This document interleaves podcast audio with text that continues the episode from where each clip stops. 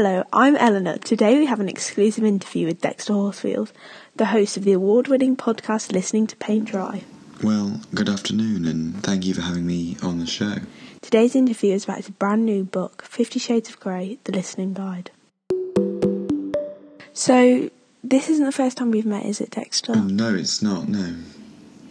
We actually met in 2017 at Glastonbury Festival where Dexter did a live listening to Crown Cloudburst. How could I forget? That was the first time I was invited to Glastonbury. So, you've actually been in this career for a while now. How and where did it start? First memory I have of listening to paints drying is at primary school. I remember standing right next to the drying rack, and this was in the art classroom. Well, I can't remember what we were painting, but all the paintings were in the drying rack, and I remember listening and going, "Wow!" Now that is a nice sound, and my love just grew from there. You know, I remember um, when I was nine, I just had paints for Christmas. You know, full tins of paints. Dulux was always my favourite, but since then I really have branched out. So, obviously, you're very lucky to have made a career out of your passion, and it's a dream for a lot of people. How do you think you've been so successful in doing what you do? Well, without blowing my own trumpet, it's just because I'm so good at it, you know. No one else can make a paint sound so brilliant as me. And there's very few of us in the profession, and I was one of the first. I think you're right. I'm very lucky to have the opportunity to do what I love every single day. So, it's only very recently you've started your podcast. You're only on your second episode, I believe. Um, I am, yeah. why yeah. did you decide to delve into the podcast industry? Well, as you already know, I have a Radio 4 show where I do something very similar. A podcast form would be brilliant because I have so much spare time because of the pandemic. People are at home, they've got nothing to do, I've got nothing to do. I might as well share the joy of listening to paint dry. So that's exactly what I did. must have been so upsetting having your concert at the Royal Albert Hall in front of the Prince of Wales cancelled. Well, yeah, of course I'm upset. I've spent a lot of time preparing to do it. Um, I'm not quite as upset as Camilla is. She's a massive fan of mine and it was her idea.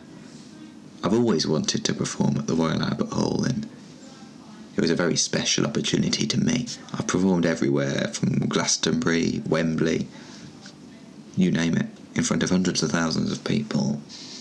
I mean, just yesterday I performed on FaceTime to the King of Sweden. He's a massive fan of mine as well. But yeah, Royal Albert Hall, I will reschedule, I will do it at some point. But it is such a shame that it couldn't happen in the way it was planned to. So post COVID, you like to continue with your live performances. Is there a particular person you like to be in the audience at your first live listening? Um, well, um, it's hard to say, but I have received interest of Lewis Hamilton and the Pope, so likely one of those. On to your book. How long have you wanted to write this book? Well, this isn't actually my first attempt. You know, six or seven years ago, I wrote a book called The Rainbow Through the Ears of Dexter Horsefield, and it included a variety of colours. People said it wasn't specific enough, so over the past six years, I've been making Fifty Shades of Grey. Who was your biggest inspiration behind this book? You know, like most of us, I do love reading. There's nothing better than sitting down with a book, put a bit of paint on. But no, I think this is the first of its kind, so I don't have any specific inspirations. So, have you got an official release date for this book? Yeah, I do. It's meant to come out on November 13th, you know, just before the Christmas period.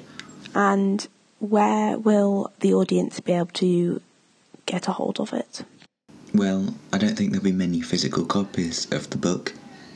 It's it's a book that you need the audiobook for, so you use your usual places like Audible. So the book obviously took a lot of time and effort, and now that you've finished it, it must be extremely relieving, but it's going to leave a hole in your life. Is there any other projects that you are considering? Oh, well, yeah. Um, I haven't released an autobiography for quite a few years now, so I'm going to release another one um, in the next couple of years. So I'll spend a lot of time writing that. Before we wrap up, here are some quick fire questions with Dexter. What would you say was the biggest thing to motivate you to work so hard and achieve what you have? The look on my fans' faces to hear the crowds roar as I'm adding the paint to the canvases. It's just incredible. I love my job. What would you say is your favourite part of your job and your least favourite part of the job? Oh, well, I love it all, but my favourite has got to be radio. I love doing radio. And least favourite? There's nothing. What's your proudest moment in your career? I'd probably say being awarded a knighthood. Unfortunately, that's all we have time for today. Thank you, Dexter, for answering all of my questions. Thank you very much for having me on. His book will be available on the 13th of November, and I'd also like to give a very special thank you to our sponsors today, The Sofa Shop.